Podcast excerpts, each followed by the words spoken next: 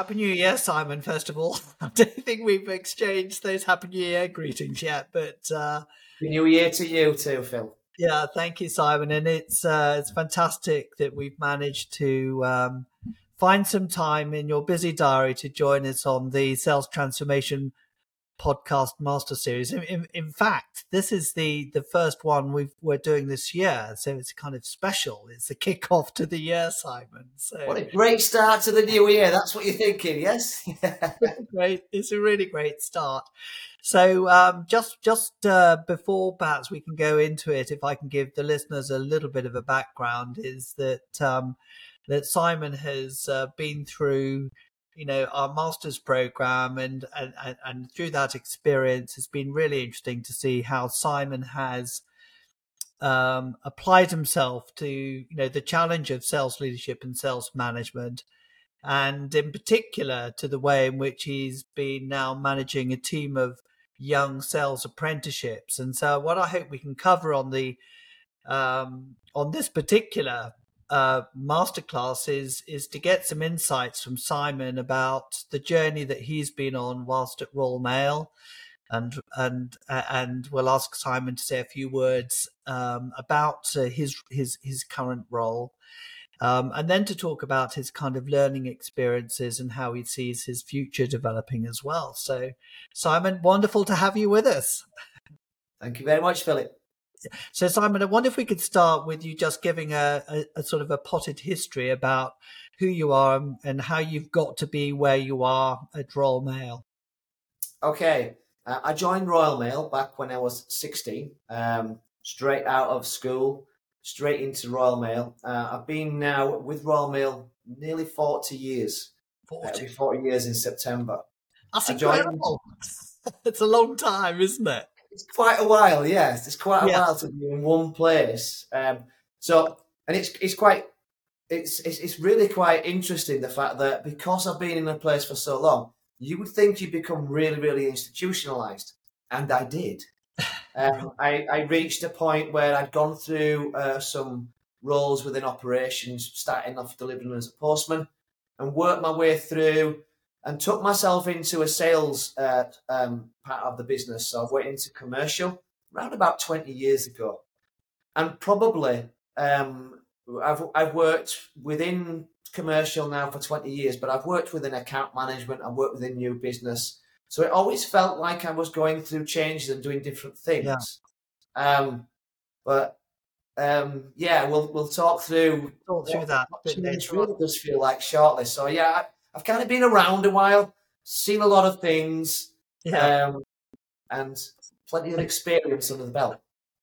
So I did just a just a question about how many people actually sort of move from from being a postie sort of into you know the commercial or operational side of the post office or Royal Mail.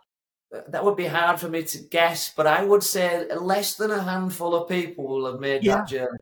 Yeah, Absolutely, it's amazing. So, what? Okay, so so another question for you: At what point, and what made you kind of consider switching from operations into sales? What what what triggered that that role into the more sort of commercial aspect of the business?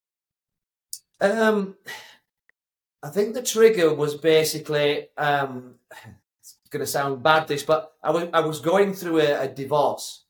Yeah. In these moments, you kind of think, my life's got to be different. Yeah. And I was be- I was going to become a single parent, so I was going to be looking after my two children. I thought wow. working shifts is not going to be what I need. I need a change.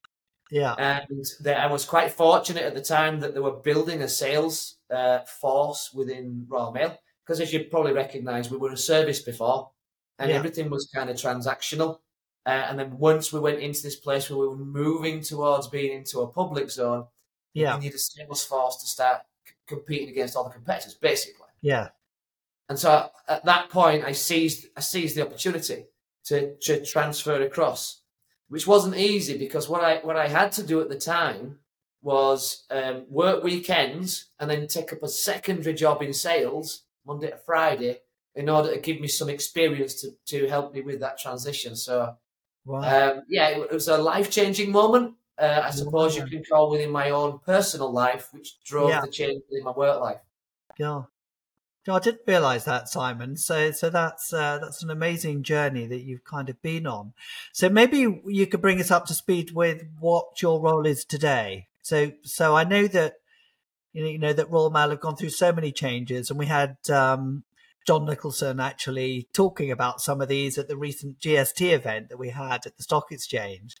Um, but um, perhaps you could just talk through um, the kind of role that you've you've you've currently got at Royal Mail. Yeah, so I look after a, a sales center, a new business team.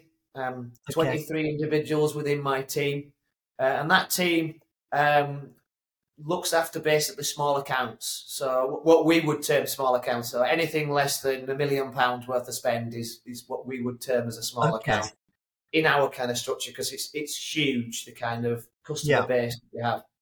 Um, so we look after a, a, lot of companies and we help a lot of companies to grow.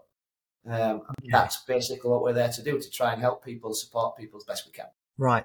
So you've got 20, did you say 23 people in your? 23, yeah.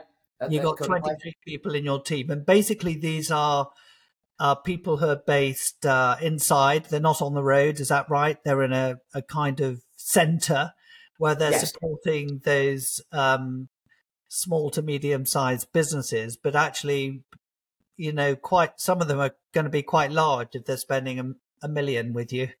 Yes, they're, they're, like so. Again, it's a, it's a question of scale. Um, so yeah. we we we are desk based, uh, and that that that provides a great platform actually for the things that we went through yeah. being faced because um, we were an organisation where we were having an aging sales force. Yeah. And um, when you're looking to sort of bring new people in, you, have got to think, right, what's what's our structure going to be? Because we're kind of bringing in similar ages. We would like to try and kind of future proof ourselves. Yeah. So this was this was our, one of our sales directors' visions that right, we, this is where we're at, and here's where we'd like to be. And I guess one of the things as well that were in consideration was we kind of recirculate quite a lot of the same faces sometimes. You know, yeah. in industries, you get people who have got X amount of experience. So you, you when you are advertising roles, you want to bring in people with X amount of experience. Yeah. But not necessarily is that what you uh, want because their experiences might not be what you would like. So we went through this little bit of a, well, a massive change actually in how we brought in people. Yes.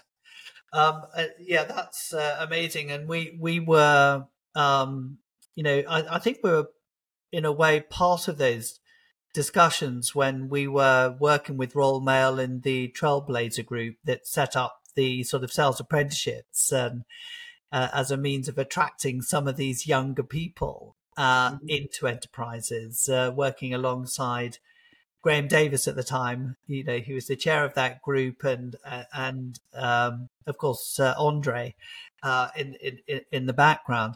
Um, but I think that quite a number of these young sales apprentices have ended up in your team. Is is, is that right? Or a number? I think a reasonable number have ended up. A reasonable number, yeah. So um, I've had eleven apprentices come through uh, in the course of the three cohorts, which is quite a number. Yeah. Um, that uh, quite a percentage with with within the Royal Mail coming through this yeah. office. Um, we've had those across three cohorts um, across yeah. a number of years, and yeah. it's been it's been really really interesting to see the changes that have happened through this. Yeah. So I've got to be honest with you.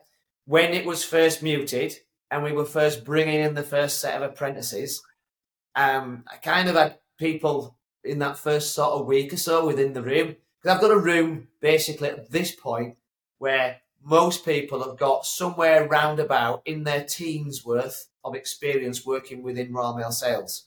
Yeah. So, you know, 16 years onwards. And suddenly we were getting these people in that have got no sales experience, only just left school. and we're like, what what are we doing with these children coming into work? That, yeah, yeah. That how can they know sales? And that was quite interesting. To that was the start point, if you will. So you've got these you, you, these apprentices coming in really excited to have an opportunity to do something, being the very first ones to do sales degrees. So they were super yeah. excited. Uh, and it, it was a, a, a really good mixture. Interesting to see at the time.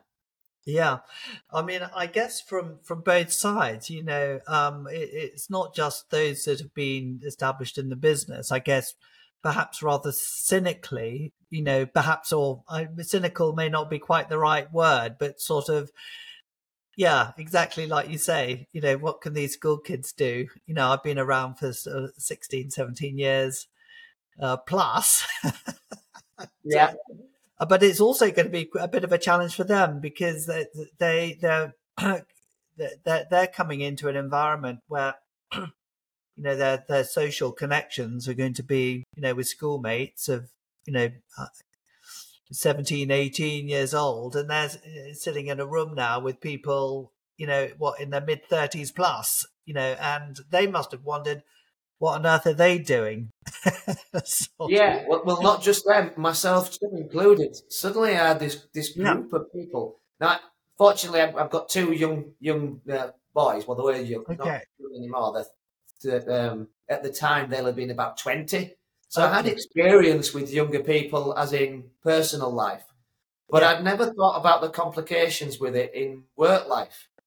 Okay, and they think different Okay. Well, you, you, you I, I, I didn't recognize it at the time, but I had become very entrenched in the way that I thought, the way that I did things, and the yeah. way that I saw things.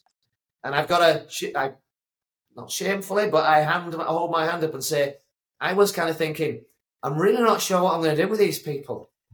I have no idea how I'm going to give them the experience they need. So I thought it was going to be me giving. Okay.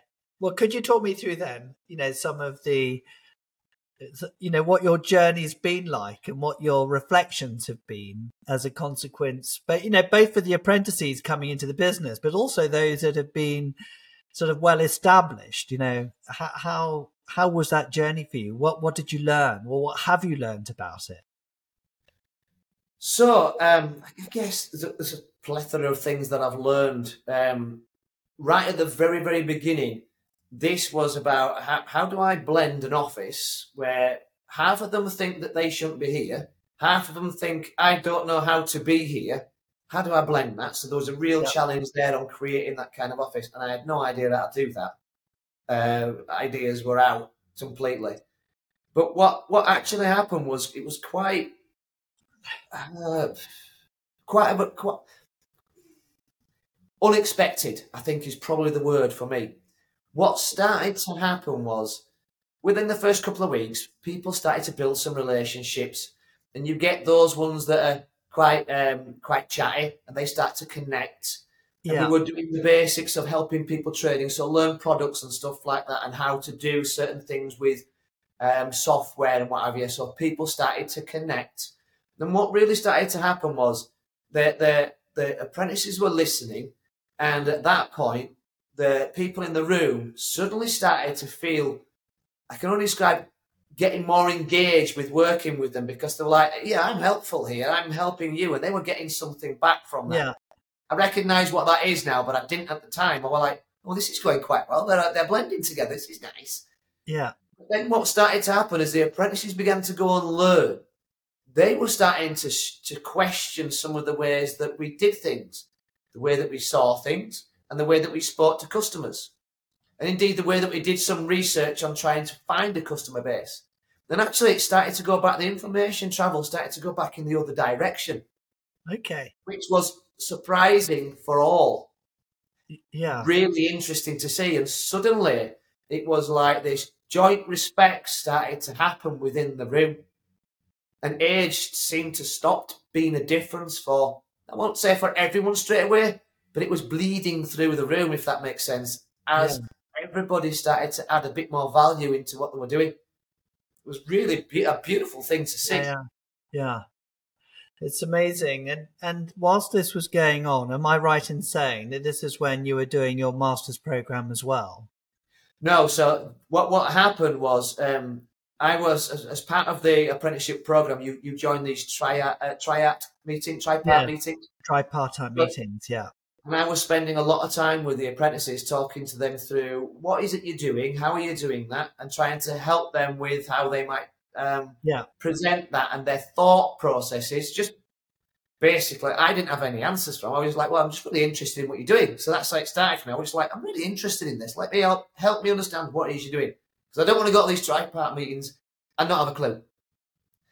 And that was my my real reason for starting to get involved with it. I just didn't want to embarrass myself in front of somebody else thinking, you don't know what you're talking about. Oh, actually, okay. so what happened though for me was suddenly, because I, you, I, am not academic, Philip, whatsoever. As you can tell, you leave school at 16. Yeah, yeah. Really not focused on, on opening your mind and really, you know, really expanding it and a lot of time has travelled. I was I was 50 when this started to happen, and a lot of time had passed under the water, and I was like, uh, learning's not for me. But actually, what started to happen when I was talking to them, I realised that advanced learning is not a right and wrong choice. Yeah, advanced learning is about you thinking about a, a situation, an issue, or something that's um, relevant to you in what you're doing, and then you thinking that you consider that possible different views on it. And you you you you can you're comparing and contrasting different views upon something that's known and coming out with your own. And I was like, wow, I, have never done something like that. This is really, really interesting. And it absolutely started to create something in my brain that was there's, there's never been there. I was like, I'm enjoying this. Yeah, yeah, yes. Uh, I mean, it, it's so interesting hearing you talk about that, and and and and so just just to summarise, where I what you know what I think you've just been kind of sharing is that you decided to embark yourself on the um, master's program mm. because you had these young apprentices who are on the undergraduate program, and that you were you your initial trigger was one of wanting to be ahead of the curve to some extent, or at least yeah. experience what they're going through, so you could connect and relate to them, uh, but as well as perhaps develop some leadership skills, you know, in that in that process. But then what you've and, and it's so interesting is because I sometimes think that it's an, a disadvantage to do the master's program if you have already done an undergraduate or another type of postgraduate degree um, because you come into it with a, a, a no bias at all because you don't quite know what to expect. Yeah, you're not trying to go back to how you used to write academic papers when you were doing the undergraduate degree. Um, uh, and, um, and, and so we quite often find that people come into the program initially very worried about doing the masters, not having been, you know, should I be here? Do I have a right to be on this master's program even? But yet realizing you've got this wealth of knowledge and experience and this opportunity to critically reflect, which is one of the core skills of the master's program and what you're doing and, you know, getting energy from the new ideas that you've developed. Uh, beautifully summarised there. yes, that is basically what what was happening to me. And again, yeah. I wasn't in a place where I could recognise that at that point. Yeah, I course. just knew that. Actually, I feel. I guess the only way I can I can describe it is I feel alive again. Yeah, I feel invigorated. And so I, I, took a plunge, and like you say, I went into to do the masters in senior sales leadership. And right up until the point of that first meeting that we had, where all the all the cohort met together yeah. down in Middlesex, I was absolutely uh, saying to myself, "What am I doing?" Yeah, as you rightly said, then I, I, I do not belong in a university. Yeah. I left school at sixteen with nothing. With nothing, yeah. And I, I'm kidding myself. And there's all that self doubt that comes in, but what I'd seen was actually this is not about passing a test. This is just about this, and I kept having to tell reinforce that with myself to keep myself yeah. pushing through at the early stages. And it's and it's really great that w- when you go into it, you, you meet other people from other industries. Yeah, yeah. And actually, what you're getting then is a real, a real different view on absolutely everything. Yeah. That, if you think about where I've been, I've been either in a school, institutionalized, or in uh, Royal Mail, institutionalized. I have not very little experience of the outside yeah. world, and that was a massive, a massive yeah. plus for me on the master's course. That blending, that, that yeah, ability to talk to people and exchange ideas from probably huge different viewpoints. Yeah. Which again, it just it just opens up your brain. Yeah. There's a, an interesting thing that I found out during during all the research and the stuff that I did. When it when, by the time you reach the age of 35, 95% of thought is already pre-programmed. Yeah, yeah. Free thinking is five percent of what you do. Yeah. So if I, if I, can just draw the picture of that, you, you kind of as you go through life's experiences, if I touch something that's hot, my brain says, "Don't touch hot things," because that's not good for you. So it, you wouldn't, as you reach out towards something hot, your brain goes, "No, that's going to be hot. It's going to hurt you. Move away." You think, "Right, okay, well, do that." Ninety-five percent of stuff of what you do and you think about is done and dusted before you even go anywhere near it. Yeah. Your brain's boom. And I was thinking, actually, I'd like to think different, be different. And it wasn't until I started doing the masters that I realized that although I'd been in sales for 20 years, I had gone rigid into this almost rut like process that said, this works, I'm not changing this. It doesn't matter that the world is changing, the environment's changing, the way that customers interact is changing. This is what we do, this is how we're doing it. It's tried, it's trusted this got me starting to think differently, be different. And I guess the word you look I'm looking for is it's become more agile in what yeah. was happening and then, then how we would how I would deal with that. But most importantly for me, because I'm a, I'm a team at the time I was a manager, I was managing people and I needed them to change. Yeah.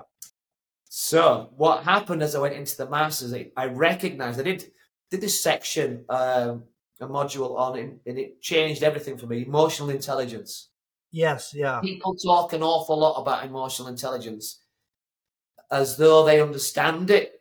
Yeah. I would wager 90% of people know the titles, but have, have not probably gone into the depths of that reflection upon themselves about trying to understand and slow their slow that auto process, those 95% of, of thoughts that just come in and you just do, stop them and think, is that the way to do it?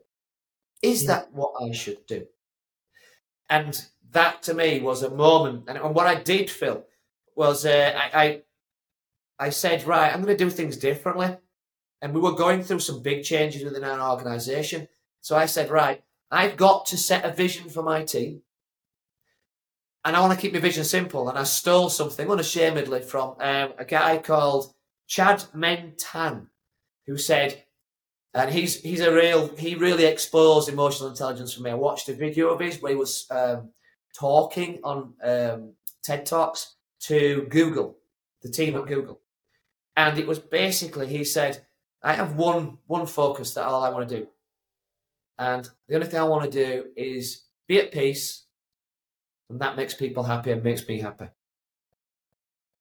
I'm like, okay. whoa, that's interesting. How does one become at peace?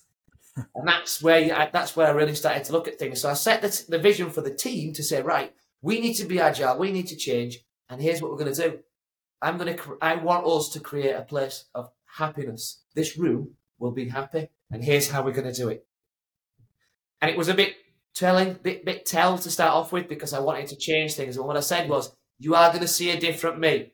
And I need you to challenge me if I am, if I behave in these ways. Yeah. And I set out the behavior that I didn't want to see in myself anymore. Which is really yeah, yeah. massive, massive for me because that changed me. Yeah. I think you're so right. I, I think emotional intelligence is is such a a great topic and that and and of course, you've got you know the the the founder of that sort of Goleman, you know, is is you know he, he we owe a lot to him for putting EQ actually on the map. And just out of out of interest thinking about our podcast on the Today program on Radio 4, I was listening to them talking about his work. And he he's done a recent study. I tried to look it up actually just before the podcast, um, which was that he he looks at data um, on a national level, and I think he looked uh, uh, uh, and he's been tracking IQ and EQ. You know, in his view, EQ is more important than IQ. Um, and with the analysis of particular things like Twitter feeds and social media, there's a sort of vitriol that you actually see in quite a lot of the communications. And he feels that we are losing EQ. The trend, the trend is negatively downward on EQ, whereas IQ seems to be going up a bit. But um, from from his analysis, I'd like to get the source of that more established. But it, it was talked about on on the Today program. Uh, I think it was even yesterday. You know, something really recent.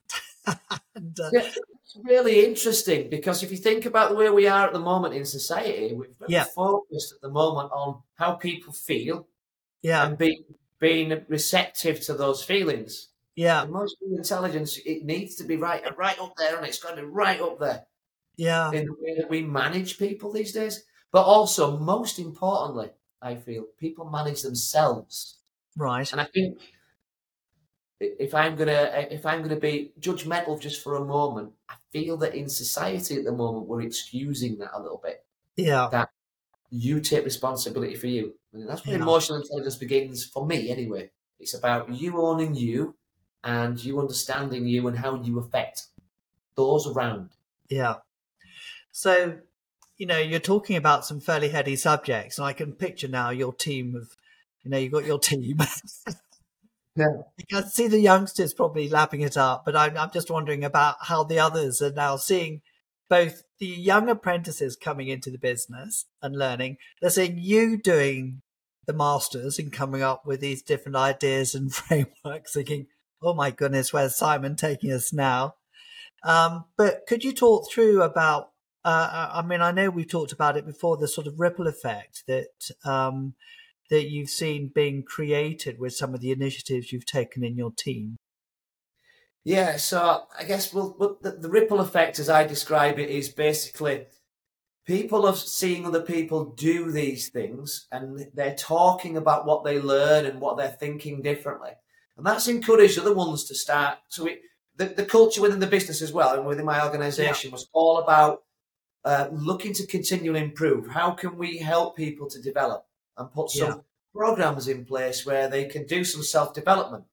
So the opportunity was beginning to be created by the business. So we had apprenticeship schemes, we had uh, leadership schemes, and all these variable programs that people could do. And within my room, um, I got sort of people who've been in there 15, 20 years suddenly wanting to apply for all these different courses. So some people who've been there and gone, you know, I'm quite happy doing what I'm doing, suddenly yeah. went, actually, I'm no longer feeling that fulfilled. I want to push myself. And they enrolled upon these programs. And it that then creates that again, it's that ripple effect that goes where other people go, Well, if they're doing that, what could I do? Yeah. And people started to look at what they could do. And we were starting to look at why don't we share simple things like bringing books and share books that we found quite inspirational. Yeah. And so there was a little library developing in the room where people were going, Well, I've read that and it's really good. Yeah. And I found that interesting. And then people were talking about how that was starting to affect them in, in the way that they behave within their home life. Because mm. again, that ripple effect is whatever you're doing, whatever you're learning, is going to change your whole brain structure, the way that it works. Hopefully, or it did for me, and it has yeah. for others that I've seen. The way that they take on life has changed. Mm. The way that they react has changed. It's, yeah, yeah. It's amazing to see, and, and I mean, the you know we talk a lot about transformation, and uh, the heart of transformation is when you start to address, you know, one's core uh, sort of values and belief systems. And it sounds very much the story that you've been sharing is that you've gone through this journey yourself at a very personal level, and that sort of helped create change and transformation with other people as well because they've begun to question themselves you know do yeah. I, you know, what do I need to do to be more fulfilled in my work and so on, which is incredible. Can I ask you some questions about performance? Because, you know, we're in a fairly pressurized commercial world. We've been talking about apprenticeships and development and training and emotional intelligence. Um, but what impact have you seen on the performance of your your team? Um, you know, as a, you know, in terms of kind of objectives that you've been set and realizing them, uh, perhaps you could talk a little bit about what you've observed from that point of view.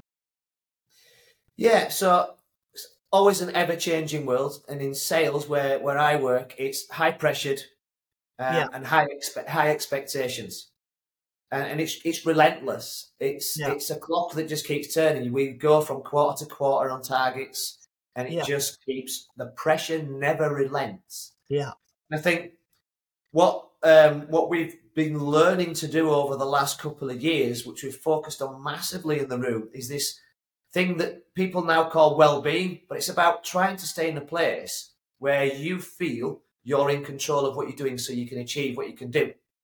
So I can only talk hypothetically on what I think would have happened had had we not embarked upon this whole thing. Okay. For the first moment, if I can, hypothetically, I believe that we would not have coped I would have been a different person. I would probably have been very tell, very unhelpful, and very unempathetic with people. And probably yeah. people would have been, I believe, in a place where they would have hit the stress levels and we would have been into lots of sick zones and probably lots of people going off. And that's more in my opinion upon hypothetically where we, where we yeah. might have been. Because what I've seen is people, as they're going through this process, as we've been asked to do more, the dial is always being turned up. We're asking each other and supporting each other in a collaborative kind of way of going, right, this is what it is. Yeah. How, what is it we're going to do? We've done that as a group, collectively, and we've done that as individuals in coaching sessions, which has been the difference for me that we've managed to keep pace. Okay. So we've been hitting targets when it's not possible to, well, not, not, not probable. Okay. It's been tough times. We've been in industrial action. Yeah, yeah. Yeah, yeah. And we've still managed to draw through and get those targets hit. And it's it's that resilience yeah, yeah. that we've created. And it's really hard to pinpoint certain things. The fact that we're maintaining great pace and people people are still getting better. That efficiency and effectiveness that we do. So we're a little bit more efficient in what we do. The ideas we pull in there to try and change things and behaviours within the room yeah. is getting slicker. And that belief that actually, I, I don't want to live the same day every day. Every day is different. Yeah, yeah. And people are approaching that way. So we're, we're, we're uh, hitting numbers and people are in a good place. Fantastic. What can you ask for from a team? I think. Yeah, yeah. Yeah, no, it's interesting that um, I mean uh, it's been very public the challenges that Royal Mail have been facing. Uh, you know, uh, with both the pandemic and then, of course, the strike action and then the cyber attack that you know affected the organisation. Um, and it's uh, it's a bit like imagining someone in a boxing rink. I think you're sort of getting these players. I think possibly more so than other organisations. You know, because you've had these you know, the cyber attack was very specific to Royal Mail Group and it was very public and, you know, the strike action was, was very visible. Not, not every organization has had to deal with these kind of very strong prevailing winds, but it's been extraordinary how the organization has sort of coped with that. And it's really interesting to hear, you know, when it comes down to where the rubber hits the road, which is where your team is, your team is the rubber that hits the road with customer conversations how in spite of all that, you've managed to, like you say, hit hit ever increasing targets and and still you know, be in a good place. I mean, I think that's a fantastic accolade. Um, can I come back to the young apprentices that have joined you? You've had 11 come into your team, and I guess some of these have moved on inside the organization. You know, is there a is there a journey you've seen now? How are they doing now? Uh, uh, how are they doing in the, in the in the company or outside the company? So it, it makes me smile when I talk about this because um, this is all about where people want to take themselves. So yeah. these young these youngsters came in to do an apprenticeship, not really sure what would happen at the outcome of it. Yeah. We had three cohorts, as you say, so 11 people going through. Yeah. And of those 11, nine of them have either got into a uh, into promotion, okay, either inside our business or outside our business into a different role. So not always do you get the outcome uh, um, yeah. that, that people who are starting to find and really understand themselves and realize the potential they have or what they would like to do yeah. as that opens up as they're learning and doing they might end up going to a different company. And that's something that you know we kind of anticipated but we didn't think would happen so much but it did. It happened to some. But others are now providing greater benefits to this business. They're adding more value because they've gone into different levels of roles providing a different viewpoint in the way that they do things. Yeah. One of them working actually in um, came into sales to do uh, a sales apprenticeship. He's now doing project management. That's where he's found himself. His brain just worked that way, and it's adding massive value to our business. Yeah, yeah. Doing, and I, I, could talk about other ones as well. It just it makes me smile. Yeah, that all of them are now are either promoted or in development roles okay. where they're on their way to it. So the value that they're now beginning to add uh, add to our company, to our organisation, um, we'll, we'll, we'll starting to see that arrive. I believe. I mean, we yeah. saw that as they change the dynamic within my room, but now it's spreading across the spreading business. Across. Yeah, yeah. Um, the uh, so I, I, I, you know, talking to various customers of ours who, who've you've taken on these youngsters out of school and put put them through the degree apprenticeship. There's always an interesting question, which is now how long does it take for these youngsters to, you know, to start to perform in terms of customer conversations at a level that is either close to or equal to some of the others that have been in the business for longer periods of time? You know how how long has it taken them to sort of ramp up i, I guess that's the question. And um interesting question. Um so they probably i've got to give a generic kind of an answer because everybody's different yeah. in what the the speed that they're able to operate. Um that probably somewhere in that region of the first year to two years is when we started to see the benefits into what they were doing within the organization. So that first year is all about really learning.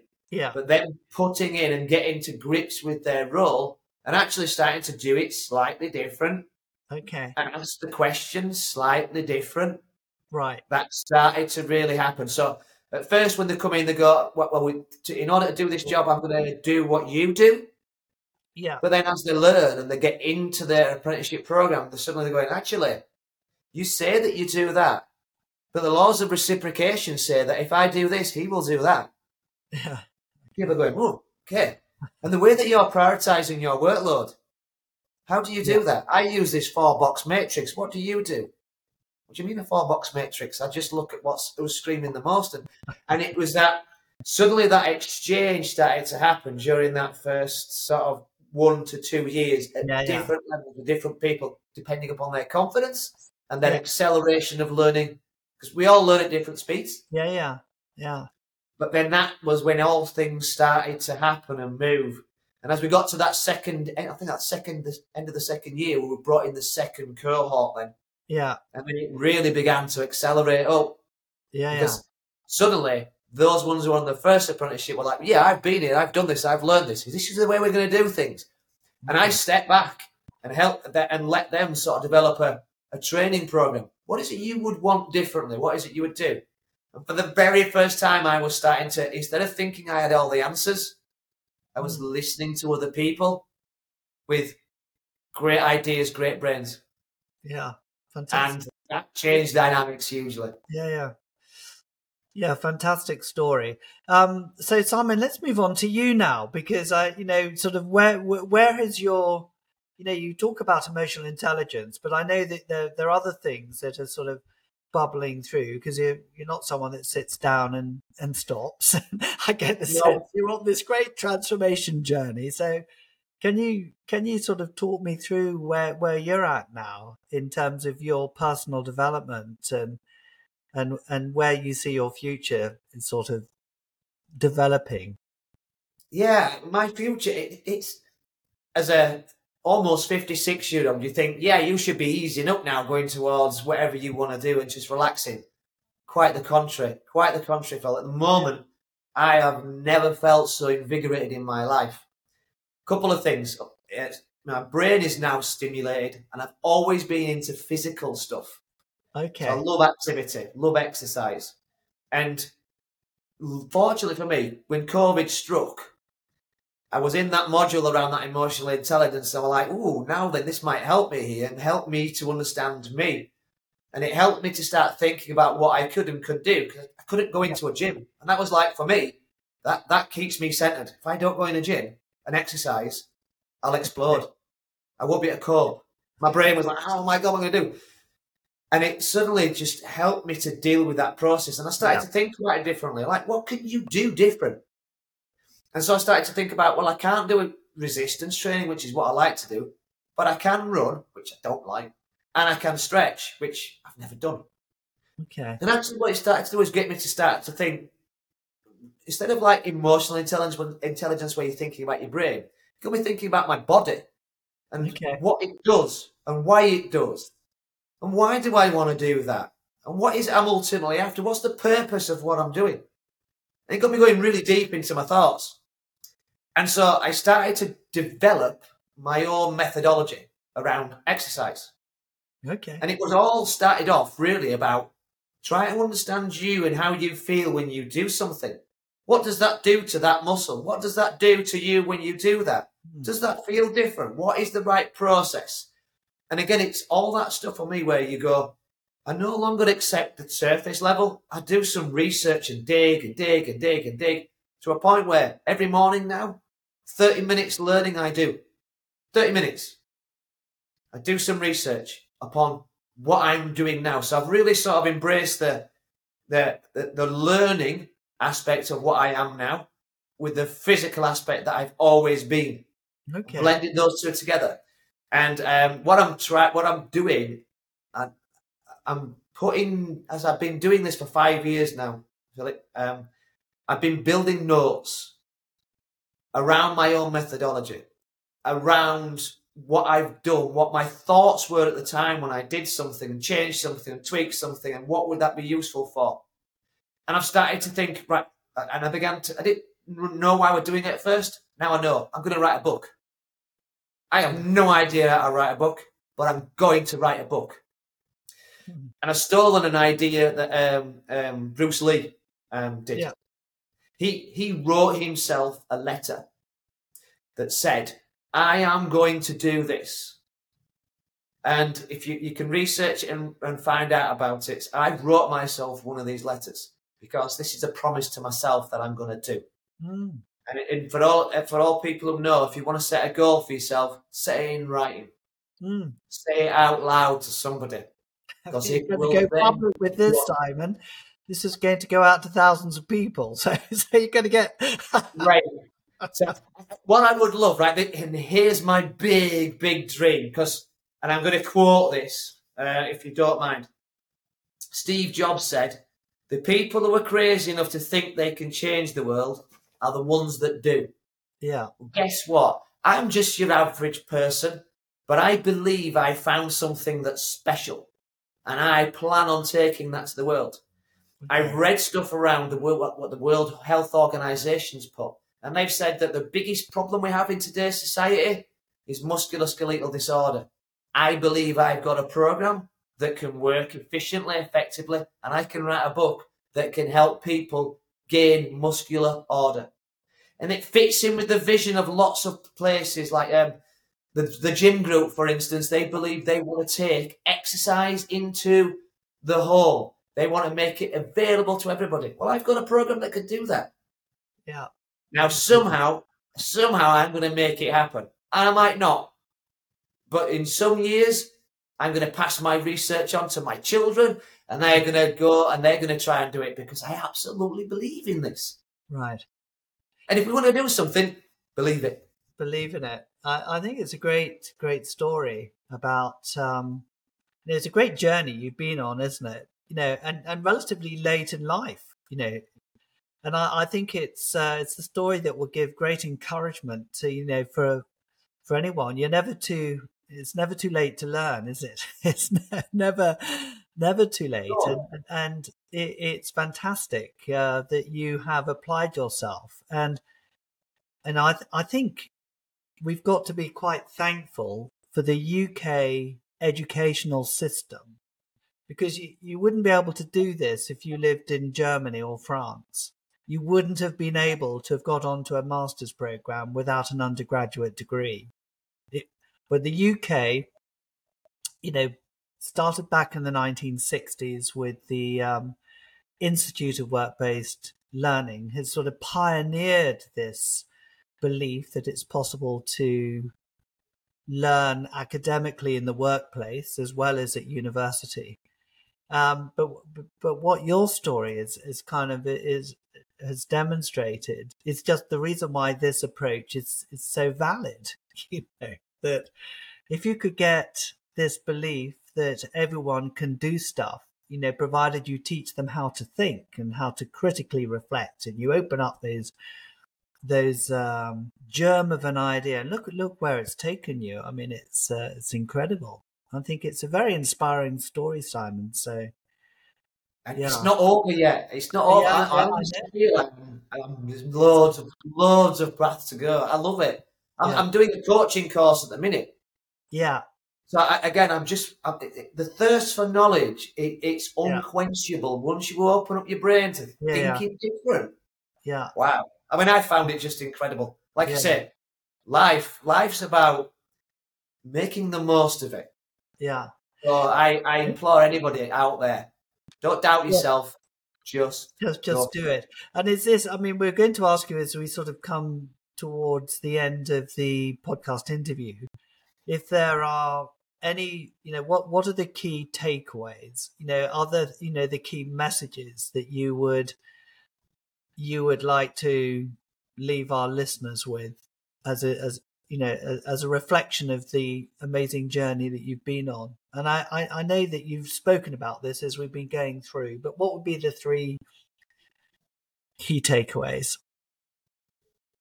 three key takeaways Whew. i think probably um, believe in yourself okay emotional intelligence really understands you, what you want, and what. Don't settle. Yeah. Don't settle. Yeah. You are more than capable. We are more than capable of being more than what we are. So, yeah. my my, that's my first point. Really believe in yourself. Because we um, have, you know, it's it's the reason why we start off on the master's program. You know, with that very first module, is thinking innovatively about sales leadership, and it, uh, and it's an exploration of the sort of core values and beliefs, and and and we believe uh, exactly as you've just said that you you can't transform unless you really connect at a, at a deep level. And what I, I, you know what you've done is you've taken the emotional intelligence framework and you've used that to examine yourself. You know that's yeah. great. That's really good. So that's one takeaway. Believe in yourself. Yeah. Uh, secondly, um, learn to reflect. Yeah. And in that, truly, truly be critical about what you've done and what you, why you did it. Yeah. Because only through that critical reflection will you improve, will you get better. And my my second point would would be aim every day to be one percent better. Mm. So I do it I make sure it happens. Yeah. I get up. The very first thing I do at five o'clock in the morning is do 30 minutes learning. I don't wait until later on in the day. I don't give myself a position to excuse. Be 1% better every day. Yeah. Okay. That's the second thing.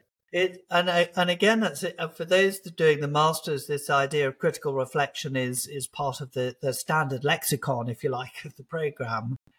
But for people who haven't been through the masters, and you think, well, we think all the time. You know, we we think. Well, of course we think because that's what we do. But critical reflection is taking that level of thinking to another you know, it's taking it to another level. It's, like thinking on steroids, you know, perhaps, or, um, and, uh, you know, I think th- throughout this podcast, you've, you, have you have demonstrated how, how you have begun to critically reflect. So that's, that's great. I, it, it, arguably, it's one of the most important things that we teach on the program. I think it's the ability to inspire people like you, you know, to think differently, to, explore different ideas and to innovate as a consequence of it. Just love that process. Yeah, so that that goes back to that point, Philip. That, that you know the ninety five percent of your thoughts are already pre programmed. Already pre programmed. although we think all the time, we're thinking the same ninety five percent thoughts. Stop, pause, think, change. Yeah. Yeah. Okay. That's number two. Critical reflection. Do you have a third? I do. Learn to listen. Okay.